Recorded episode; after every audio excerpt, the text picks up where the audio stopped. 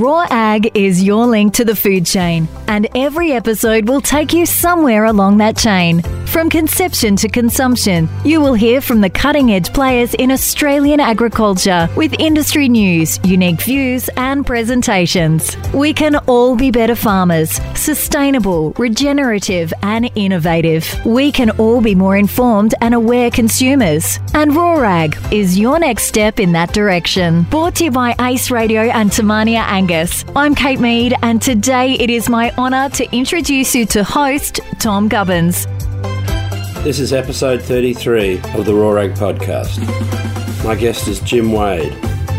Jim is a guru animal nutritionist. He consults technically and is completely independent, and this is very important to him. He has grazing and feed yard clients across Australia. Welcome to the Raw Ag Podcast, Jim, and um, where are you at the moment? I'm at Coolangatta, up on the Queensland New South Wales border, not near the border directly now because of the uh, they've just let people from down south get in. So I'm uh, working from my home office. Right. Oh, so um, you are allowed. The Mexicans are allowed back. They are today. Yeah? uh, you'll all be. Um, oh, that's that's good to hear, and um, um, probably good for us because we quite enjoy going to Queensland. I suppose to not so much in the summer when the sun's already shining down here.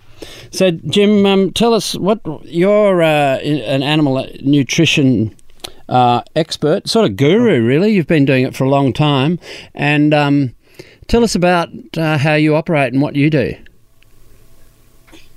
Well, I, I sort of provide a lot of technical support for feed mills, individual farmers. So I'm sort of like, I suppose, the middleman, the guy that has to make it work in the real world. And uh, as a nutritionist, I come up with the recipe that people need for their food or their supplements. So it's uh, yeah, not my my wife when I met her six years ago, second wife. Uh, she didn't know what an animal nutritionist was, and she said, "What do you do?" And I told her that I'd formulated diets for feed mills and farmers of all farm species. She said, "Oh, so it's a real job." I said, "Yeah, uh, it's not not like astronaut or something like that." So uh, it was. Uh, she didn't know what a nutritionist was, but she's a Gold, Gold Coast girl. Well, it's it, uh, you know that that sort of um, I've often wondered whether perhaps we know more about animal nutrition than we do about human nutrition, actually. You know, and um, um, I sometimes wonder. I think that I'm probably more aware of my livestock nutrition than I'm aware of my own. Perhaps, you know, um, and, you know, there's some pretty good evidence to show that um, humans will um, are much more likely to complete a course of antibiotics on their pet than they are on themselves, which um, sort of um, is I find very interesting, and and I, de- I, definitely know that when we're looking at uh, animal nutrition, we go into a lot of detail, and you particularly with us uh, work on the mineral side, which um, I find quite intangible actually, because we add things to. Uh, you send, you know, we get a bag that uh, you've teed up for us to to come to us, and we put it in the feed, and they they do they do very well, but we're not sure what what's what's actually doing the well bit, if you know what I mean. So tell us a little bit about how you formulate things. Right. Um, so I like to have to measure measure things, and so you have to work out for a start what is their base forage or the base diet. So if it's say if it's you for the class of stock that you're going to feed, you have a goal. So you need to feed, say, a young weaner that has growing at a certain rate. They would need a certain level of nutrition. A lactating cow needs also a certain level of nutrition, whether it be a dairy cow or a beef cow. And we need to know how much are they going to eat. The and how the key to it is the intake of digestible nutrients. So how much they eat, because they can eat a lot of poor quality forage or a, a, limited amount of poor quality forage, and they'll grow accordingly. They'll grow slowly, or they'll produce not a lot of milk. So we I measure or like to have measure the the base diet and then work out essentially what the goal is of the farmer and the class of stock that you're feeding. And so the nutritional requirements of that class of stock you need to know. You need to know how much they're eating. And the difference is what you need to supplement or put into the, the mineral formula. So, Tom, uh, when I to, to work this out, uh, I was told many years ago by both Dr. Bob Elliott and Bruce Hamilton from the Northern Rivers to stay technical and not become too involved in the commercial side of selling stock feed and that sort of thing. So I stayed technical as a consultant, and so I would formulate the diets for the feed mills, and I developed some software to be able to do that. So you need tools to do that measurement. And back in the 1990s, there weren't very many software programs or tools to do that. And when you're dealing with farmers directly, they always seem to ask similar questions, and I, I developed some software to be able to answer their questions. And so, to formulate the diet, the questions that I would ask is what do I feed the cattle? How much will they eat, or do they need? How fast are they going to grow? How many days will it take to reach the target weight? Am I going to make any money? And that will depend on whether the buy and sell price of the cattle is, and the feed cost is the other, like a big a big part of it. So I measure, say the I will do plant tissue tests, we'll do soil tests, we'll test the water if the water comes from a bore. We may do manure tests, and in extreme cases, the vet may do like a blood test if there's some severe metabolic problems and we need to go that deep. But basically, the mineral side of things, you generally know what the mineral requirements of each class of stock is. And then if you know what they're consuming, you then know how much minerals they're getting. And then relative to what they need, the difference is what you formulate the, the supplement on. So that you, because otherwise you have to know what are you supplementing and, and, and why. And is the farmer going to make money? Is it going to be too expensive to do? And in some cases, it, it is. But yeah, so you're trying to get more for less. You sort of look at what they've got and see if there's something that you can add just to make the whole equation better. That's right. So the minerals need to be when you deliver them in the right ratios, you'll have the animals will take that up more efficiently. So the uptake of digestible nutrients will occur at an optimum level. You know, uh, you did an earlier podcast with Dave Johnson, Jono. Yeah. And I saw him at a at a St Albert's College reunion there well, a couple of say two years ago before the corona, and uh, and he was saying that in livestock production or uh, so when you're dealing with with cattle or livestock, he said the three areas that are all interlocked is there's nutrition is one circle, there's genetics is another circle, and there's health is another circle, and they're all interlocked. He said if any one of those is out, you'll have compromised animal performance. So there's management is involved with the nutrition side. You can have optimum genetics and get better performance. But if the health is poor, it'll compromise both the performance of the animal and the genetics then won't compensate. Um, so you have to have all three. And I thought that was pretty sound advice from Jono that he's, you look at those three simple areas, and if you get any of those wrong, then your performance will suffer, and so will your profitability. Yeah. So you know, just to draw draw down on that a little bit, uh, we have, I suppose, most farmers only act when act um, on minerals when they see something clinical, um, and you know the, those are um, hypercalcemia and um, severe copper deficiency and things like that that you know um, are absolutely obvious. But there's a lot going on that's subclinical, isn't there? Like it's probably even more of a problem. Yes, and uh, you don't see that. That's once you see the clinical uh, deficiencies, then you've got real problems. And you have a health effect. Takes, yeah. Oh, a health effect. But the area, if it's subclinical, it might be just less than optimal performance or less than optimal fertility. So growth rates are slightly down. Perform uh, fertility will be down. A few things that you don't see when you the time that it takes to deplete their reserves. If you give them what they need, it will take the same time to correct the problem. So sometimes we need to give them uh, something like a, a loose lick or allow them to eat more than they need for a short time to quickly correct the deficiency. You know, when you get a plant tissue test, for most people, it means nothing. I've had many farmers say, I have a test back from Forage Lab Australia. The figures mean nothing to me. So I developed a plant tissue test interpretation report.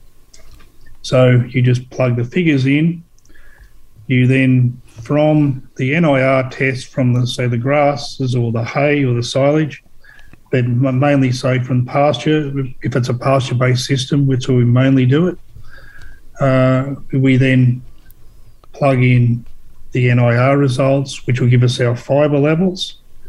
And the fibre, the neutral detergent fibre primarily, will determine how much they can eat. So 1.1% of their body weight, roughly, of neutral detergent fibre the animal will be full and stop eating, and it's it's fairly rough, but things are not that precise in in cattle uh, production, but it'll be it's pretty close. So you you know from how much they're going to. It tells you how much they're going to eat. It tells you the protein, the energy, the, where the energies come from, starch or sugars or fat, and then the energy intake determines how fast the animals can grow and once you know how much they're going to eat, you'll know as well whether they're going to gain weight, lose weight, or you know how much weight they, they're going to put on, and whether they could support a, if it's a lactating cow, whether she can maintain her weight and support a calf and produce enough milk for that calf. So the when you know how much they're going to eat, you then know exactly how many minerals they're going to get and you know the requirements of that class of stock for the full mineral suite of minerals.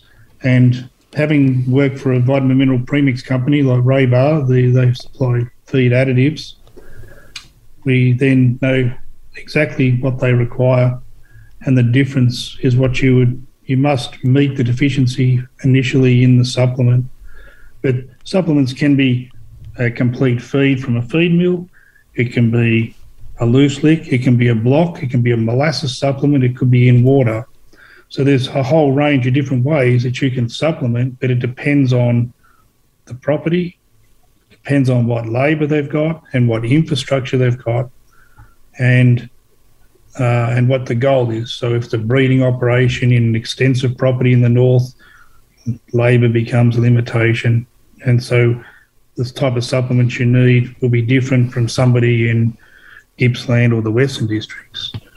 So each area is, is different. But we also, when we know, I develop some live weight gain prediction models and based on the feed intake from forages, for me, it's a tool that helps me to answer some of those questions that the farmers ask.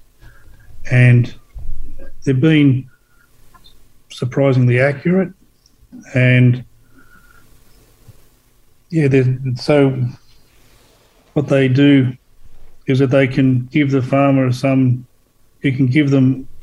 It gives them a goal and an end point. Uh, yeah, if, yeah, if you benchmark, this is where you are. If you say if you make this change, you'll correct an imbalance, or if you add this additive, or you, or if you're going to say use a byproduct, or you're going to feed them some additional supplements, it's going to cost you this much, but this is the expected response that you will get. And the little tools that I have made seem to be uh, yeah. pretty accurate. So, so um, you, you mentioned before that you have to take into consideration the operation, the labour, the all sorts of different things to make a recommendation. And um, you know, one of the reasons I particularly like working with you, Jim, is that um, you charge charge us um, for your time and and then the product uh, is sent to us from an in- completely independent source from you, which is um, really, really, I really like that because um, you're out in the industry finding every, you're looking at every single product, aren't you? Really? Yes. Well, uh, if I was sort of probably told, like again by the likes of Bob Elliott and Bruce Hamilton, they said stay technical, uh, stay independent, and because the people who you're dealing with will have people that they like to buy their supplements from, so they can they can buy from whoever they want, and all I do is then I just charge an hourly rate, uh, and we uh, we can then get we can tender for products to get it from maybe a couple of different manufacturers. Yep. Or if there's people they like, we send them the formula and they say this is the formula for this property, and the farmer knows exactly what they're getting, so there's no secrets.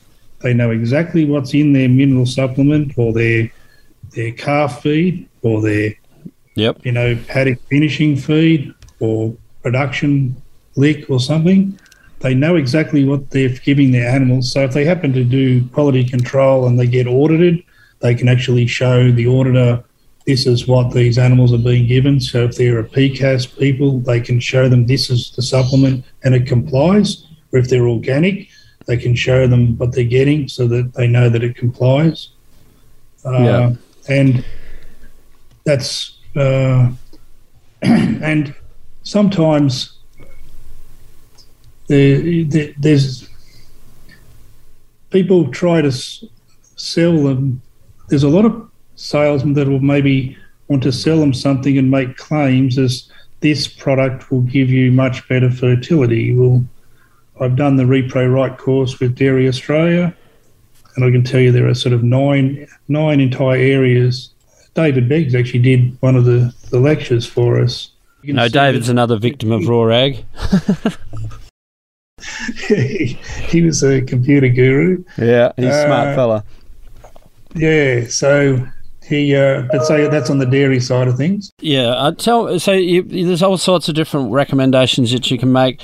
I tell you, one of the things that um, loose licks is a lot of people question loose licks or blocks and things. You know, how what percentage of the animals are actually getting them, and um, we've found, I suppose, with our we have a magnesium problem in the winter, particularly with um, in in in our livestock, and we find that um, treating hay, basically making hay medicinal, um, they all get it much more evenly. But what are your feelings about loose licks and things, and the percentage of animals that actually uptake? Well, that that is, uh, yeah, it's it's it's very interesting. Uh, so there are loose licks that are just minerals only that you might have when you've got, say, lush green pasture uh, or the, you're in the wet season in the north. So you'll just provide minerals that are lacking that they need that'll prevent metabolic problems and stop them becoming less fertile. From thousands of plant tests that I've done, Australia on the east coast is historically short of copper and zinc and cobalt, and manganese is often high, and iron is often high in the plants and the macros are variable depending on where you are.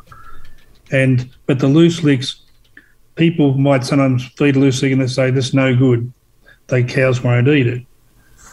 Uh, one of the areas that you did mention, sort of from mistakes that I've come across, is where I haven't gathered enough information, and the animals have underconsumed or overconsumed a supplement uh, because we haven't had the information. But sometimes you can have a deficiency, like in the soil. It could be sodium, could be low in the soil and low in the plant, and high in the water. And if mm-hmm. you have high salt, and a lot of the blocks and licks often contain high levels of salt, but if there's high sodium in the water, and it doesn't have to be salt, it can be sodium bicarbonate, the animals won't eat the lick if it has contains salt. So the most abundant element will stop them from eating the lick. So if there's already an abundance of things that are present in what they're consuming in the grass, if they're also present in the lick, they won't eat it. So you have to try to make the lick sweeter. Generally, things that are grown like grain or protein meals, uh, that will make a lick sweeter. Uh, like you've done, say, sometimes it's easy to get the right amount to the animals. Uh, when you sort of know what they need from the plant tests, they will generally come back to eating about the amount that they need once you've analysed the pasture, the, the soil, the water. When you put that together and you see this is what we need and you deliver that, they will eat about that amount. So I've done, I did an example, a chap who has the butchery at Malanda in Atherton Tablelands has about five properties, a breeding block a Dimbulah. He's got a coast block for breeders as well at Innisfail and three blocks at Malanda. And on the Malanda blocks, that's where they sort of grow them out to slaughter them so we can sell them through his butcher at Malanda. And from October to February, we gave him a loose lick through the wet season from Top Stock at Mareeba, where I'm the nutritionist and they were supposed to eat 150 grams per head per day. And when they rang up the office to see the total amount that they'd supplied from October to February against the uh, number of animals on a daily basis, I think the average was within 10 grams of what we had formulated the supplement for. There was like 141 grams per day. They were less than 10 grams. We got it very, very close. But he has that, di- I have the diagnostic approach, and he follows that. He measures everything. We then formulate it to what they need. And after an initial, sometimes an initial engorgement period, if they are a bit deficient, they will then come back to eating about the right amount. Yeah, so, so there, there is some nutritional wisdom that they have, but if there are elements in their diet that are present and, and at high levels in the lick as well, they often they won't eat the lick, or if they are very deficient, they'll gorge and eat a lot. And and so your job is to perhaps find those ones that they're uh, that are high in their diet and take them out of the lick. Is that and, and so that um, yes. they become the the lick becomes more appetizing. I can't imagine how it can be appetizing because, but they uh, the animals actually do choose which elements. I mean, I've heard of, um, I don't know if you do any of this, but putting different minerals in different licks in the same paddock. Um, yeah, we, we did that at Coogati up near Mataranka in the Northern Territory. The chap had the uh, individual elements up there, so that's a big extensive property south of Mataranka and they would at times go hard for sulfur, for example, for say two months, and at other times they would regularly go for phosphorus because they're in phosphorus deficient country. But there was salt available, there was lime available, there was trace elements, uh, and you could have uh, a non-protein nitrogen like something like like urea. Uh, you don't things like copper and zinc and the trace elements. You don't have them individually because they can't consume the small amount that they need. So that's usually put as with a say a protein meal or the premix is normally put with something that they will consume at a little bit higher rate. But you, you can have that individual selection of of minerals in a loose lick form in a special uh, sort of like a feeding bin with several compartments. But that's not a very common. It's not a real common practice because it's so expensive. Uh, yeah, and well, you've got to have a huge amount of stock on hand for each individual item, where so, you could just buy what you need. And in the territory, practicality, as I mentioned, those guys don't. They might do a lick run every two or three weeks, or every couple of weeks, because the properties are so big. They might just drop out a bulk bag and cut the top out of the bag, and then let the cattle eat out of the top of the bag. Yeah. And so and if it rains, some of them they'll actually go hard, so like a giant block in a way. And then when it dries, it becomes friable again, and they start eating it again. Uh, but often we've seen uh, wet season licks that are not appropriate that are that'll be there for years because they don't they don't need it. And some of the even the Olsson's indicator blocks, the ones they don't need, they don't really eat at all. So you, you know that, well, they don't need that particular elements. But if they measured it, uh, we did some work up near Moranbah and one of the stations up there, and they had the indicator blocks. And the, the formulation for the loose leak that we come up with was almost exactly what they were eating with the blocks, but we just did it a different way from measuring the plant water and soil tests. So, Jim, um, I've often thought that in Australia, if we took, took all the fences out there, the beef cattle would herd up and move up and down the, in, inland um, area from summer to winter, probably on their way down to us here now, I would imagine. Um, and then once once the winters come here, they'd be on their way back up north, a bit like the bison in North America. But we go and put them in single paddocks and expect them to do well. Your job is to try and make all those paddocks, I suppose, um, the full smorgasbord that they need. We in the winter down here really battle nitrates, um, and we sort of know that it's causing us um, problems. Can you tell us a little bit about, you know, what too much um, nitrate does to the animal and in the rumen? Well, it's, uh, yeah, nit- nitrates we or we can get around that. The plant tends to accumulate nitrates usually when it's fairly dry, and if you've got like a the temperate pastures are often very high in uh, protein, potassium, uh, can be short of magnesium because the magnesium is not as readily available. But the nitrates, it's a bit like what you get with urea toxicity in a way. So the animal becomes very agitated, but you need sugars to sort of correct it, to stop that reaction from occurring to cause them to get like the toxicity, ammonia toxicity or nitrate toxicity. So there's sort of a soluble carbohydrate where you're sort of short of sugars, you'll probably be more inclined to have nitrate problems. Or if you have dry standing like some straw or effective fibre, that may help to dilute the effect of the pasture. But sometimes they don't want to eat the straw because they've got such an abundance of pasture, they will just eat the pasture only because it's so good.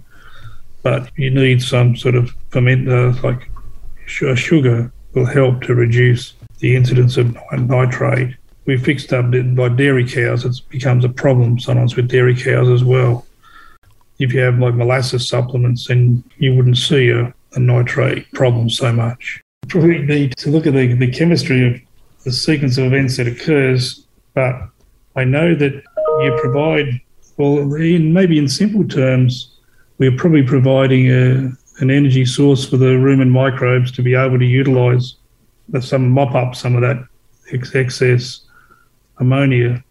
I know that I can give you the sequence of events of breaking nitrate to nitrite and having a like going to ammonia. And where the animal has to ammonia is very soluble so it goes into the bloodstream through the rumen papillae and has to be detoxified in the liver and excreted. Uh, i just can't remember what the precise chemistry is of that just off the top of my head, but I would be able to get back to you on that. Sorry about that. no, that's all right, Jim.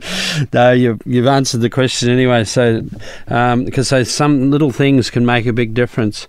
Um, this year, you um, sent us a formula um, because we're having trouble with the bulls being agitated in the paddock in paddocks, and uh, you know, almost within days actually of us formulating the mix us and mixing it into a little bit of hay, basically just as a carrier because we didn't need to feed the feed because we had plenty. Um, but the animals um, ate this and um, their temperament changed we probably need to understand again a bit more about this in humans, perhaps. But um, magnesium actually is known in humans as something that um, is good to give to if, if, you're stressed or have muscle soreness. But it definitely had a very, very su- substantial effect on. On and we could see that as soon as we, the bulls went into a difficult place on the property and we couldn't actually get the feed to them, then they then they started getting agitated again, and it was quite obvious. What does magnesium and perhaps calcium do in the nervous system? Calcium makes muscles contract, so they're both involved with smooth muscle function. So calcium is needed for a muscle contraction.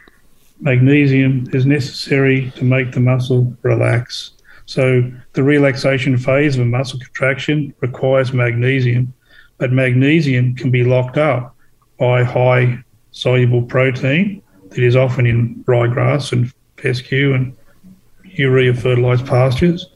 And high potassium interferes with magnesium absorption and high lipids. So there's fairly high levels in the annual ryegrasses now. Lipid levels are pretty high. So a combination of all three of those can interfere with magnesium absorption. So there may be on a plant test look like there's reasonable magnesium, but it may not be available and if it's not available, it will be uh, the animal will get very agitated because the muscle can't relax. So uh, we've seen uh, an entire dairy herd run to the dairy. Um, I've had examples in the Western districts of uh, many years ago. A chap had a thousand cows, and he said a third of my cows are scouring on the milkers, and and he was milking a thousand, so 300 cows were scouring on his workers who didn't want to milk anymore. But what had happened is that they fertilised with potash, potassium, and urea, two paddocks, and then it rained, and then they forgot about it and they went back over the whole farm two weeks later. When the animals grazed those two paddocks, they were very, very agitated. So you'll see animals who will be uh, loose and they'll be just very, very agitated. And bulls, you don't really want them to be agitated. You can also get a tetany symptoms from uh, endophytes, high endophyte levels in the ryegrasses.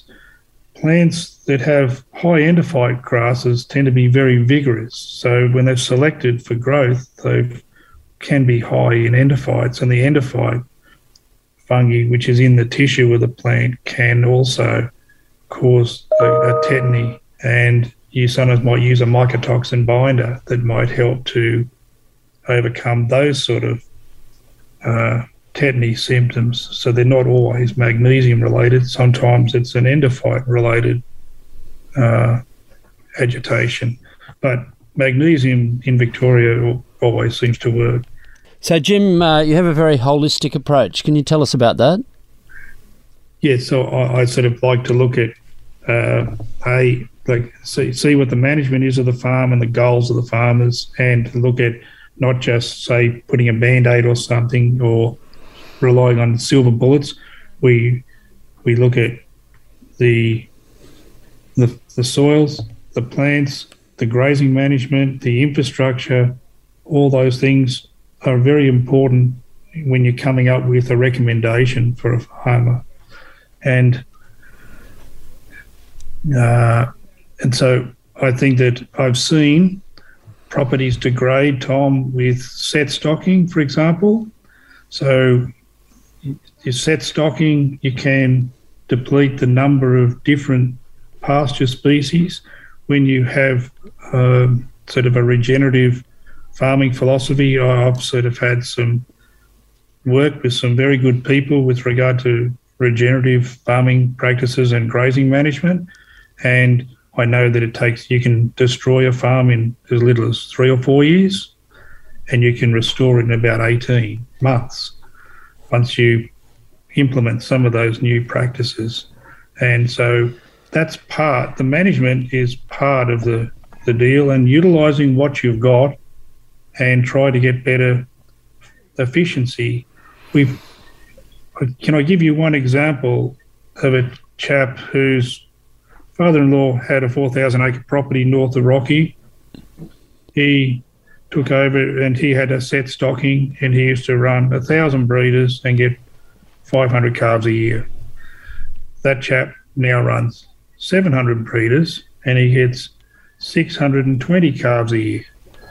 So there's a breeder efficiency that we see through, and he has a different grazing management. So we will put things in larger groups and then move around the farm and give paddocks a rest and has a, a large number of pasture species and very good pasture cover. And we've seen many, in, in I've seen in the north, people that have introduced some of those uh, grazing management practices where you do give some paddocks a rest and you have more of a rotational uh, grazing philosophy, which you guys always have. Yeah, what does it do? Because um, you know we're actually, uh, uh, you know, as as you know, going into more and more species in pastures, and um, um, what what does it what does it do for your side of um, the equation uh, in animal health and uh, animal um, nutrition? Sorry.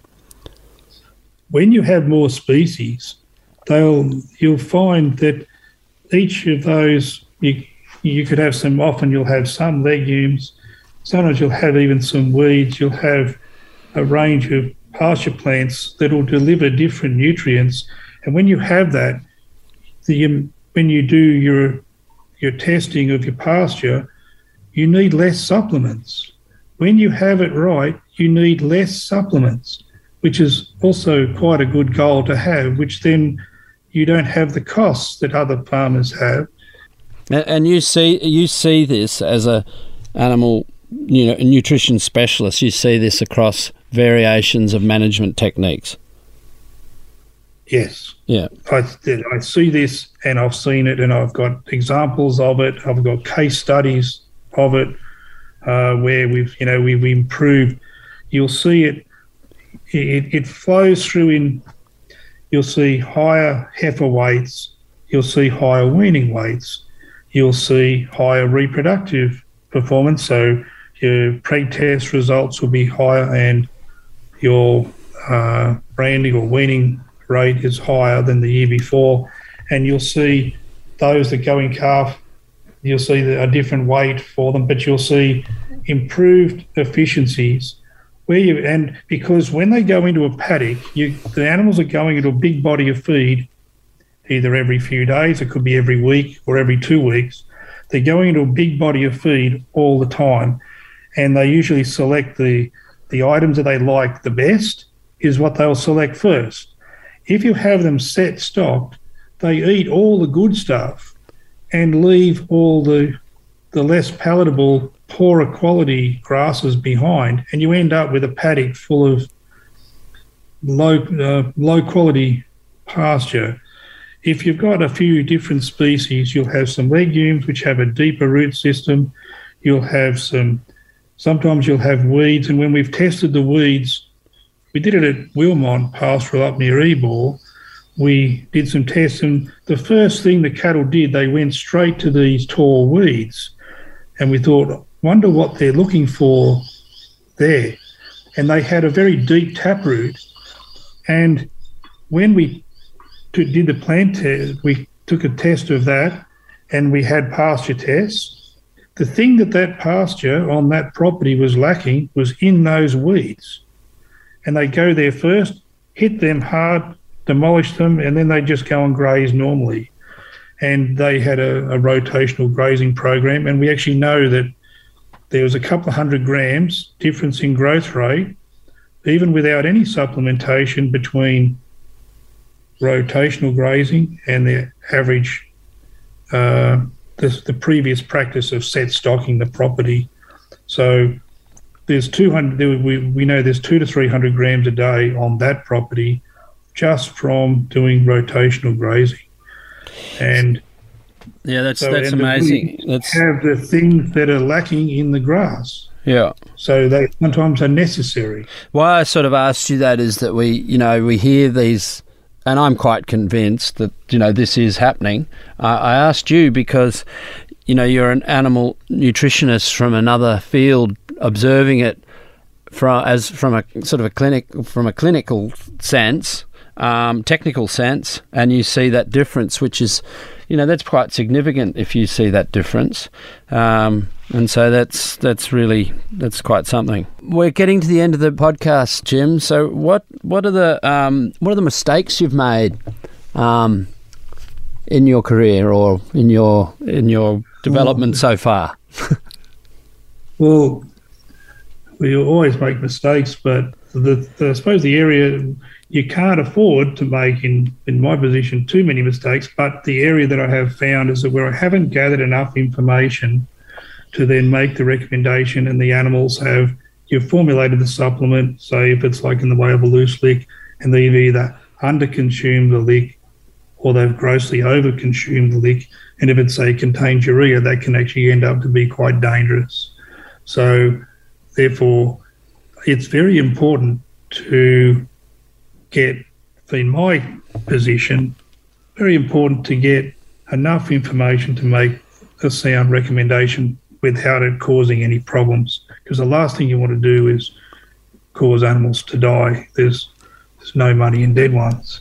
What about uh, some of the masterpieces? And I'm sure that you've got quite a few. You would have, um, but what are the masterpieces that you've produced? Right. Because back in the 90s there was limited tools to to help formulate uh, supplements. And, um, there was complex programs that were difficult for farmers to understand. So I made, I think, some practical on-farm Excel-based programs. I know that my feed mill program, 18 feed mills and supplement companies are using that program. I have my plant tissue test interpretation report, some live weight gain models, which are uh, good at, at one page, pretty much get all the information that they need. It's very simple. I think that that's been very good, and even some consultants that have gone out on their own that I've helped them to go on their own have provided those tools for them. They've been able to do a good job. And from usually those guys are sort of in Western or Southern New South Wales and Victoria. And so I think the masterpiece has been developing some of the tools that enables me to answer the farmers' questions and give them the correct supplement that they need so that they then can make a decision with a high degree of certainty. Uh, the other thing that I often, with my NQ dry tropics workshops and CHRRUP workshops, we have promoted uh, just even this this year uh, creep feeding uh, and I think that that's been this year's been really good because we've seen some really good results with the the the creep feeding where you've had first calvers uh, produce a calf and they're 20 kilos on average above what they would normally do uh, or higher than calves from the later parity cows. Uh, we've had several results up north that have had 190 plus kilo weaners, and the normal average weaning weight is 170. It's a real office there too. I can hear all the messages yeah. coming in. yeah, which is good. Yeah, sorry about that. No, that's all right. Yeah, so feeding. So that was. Uh, yeah. I, I, found that that was really good. Uh, so that that that to me, I think, is something that I tend to have recommended, and but it pays. It, it, it largely pays where you have animals where their lactation potential is limited by either the season, the age of the animal, the size of the animal, uh, often your first calf cows and that sort of thing. need a bit of help, and so the uh, the creep feeding has seemed to have worked, particularly here in Queensland, where we're often in drought or the first calves do it a bit tough. Yeah, so who are the mentors? Who are the people that have steered you in the right direction? Years ago, when I first went worked for Rabar, so we developed some manufacturing for vitamin and mineral premixes. So Dr. Bob Elliott, he was uh, working for Roche at the time, and he provided a lot of guidance for me in the early days when I first started to work for a vitamin mineral manufacturing company, and and he did a lot of work up in the far north. So his knowledge of beef cattle and dairy cattle in both Victoria and in North Queensland was uh, was invaluable, and uh, and he basically told me to steer, stay away from say quality control and management, and go into stay technical. And Bruce Hamilton, who's a dairy nutritionist from Northern Rivers, he said the same. He said, try to stay in the technical area, and that's what I've tended to do. So remain independent and be. And Mick Alexander uh, from Grazing Best Practice, I got a lot from him on his uh, and Bart Davidson, their agronomists, their soil health and regenerative farming practices. I think have also been excellent for me because it again fits in with my holistic approach. Uh, I think it's very important to have the whole understanding of the soils, the plants, and the animals because it does when you get it right, it flows through to health. You see better reproductive performance, better breeder efficiency. It sort of works out. And these guys were, they all have a bit a part to play in my understanding of yeah formulating supplements. Well, Jim, thank you very much for coming on to the Raw Ag podcast today. Um, I know you're very passionate, and your attention to detail is uh, second to none. You, and uh, and the independence of the way you conduct yourself is very very important for me in that in the industry you're in. Um, you know, the more you when you ask around the traps about Jim Wade, um, I think that you're the consultant's consultant. And you have so many clients and so many people talk very, very highly of your advice. So thank you very much for being on the Raw Ag podcast today. Um, and if anyone needs any nutritional advice, I highly recommend that Wade Agricultural is a good spot to stop. Oh, thanks for that, Tom. yeah, I really appreciate that. If you're enjoying the Raw Ag podcast, make sure you rate and review on your favourite podcast app.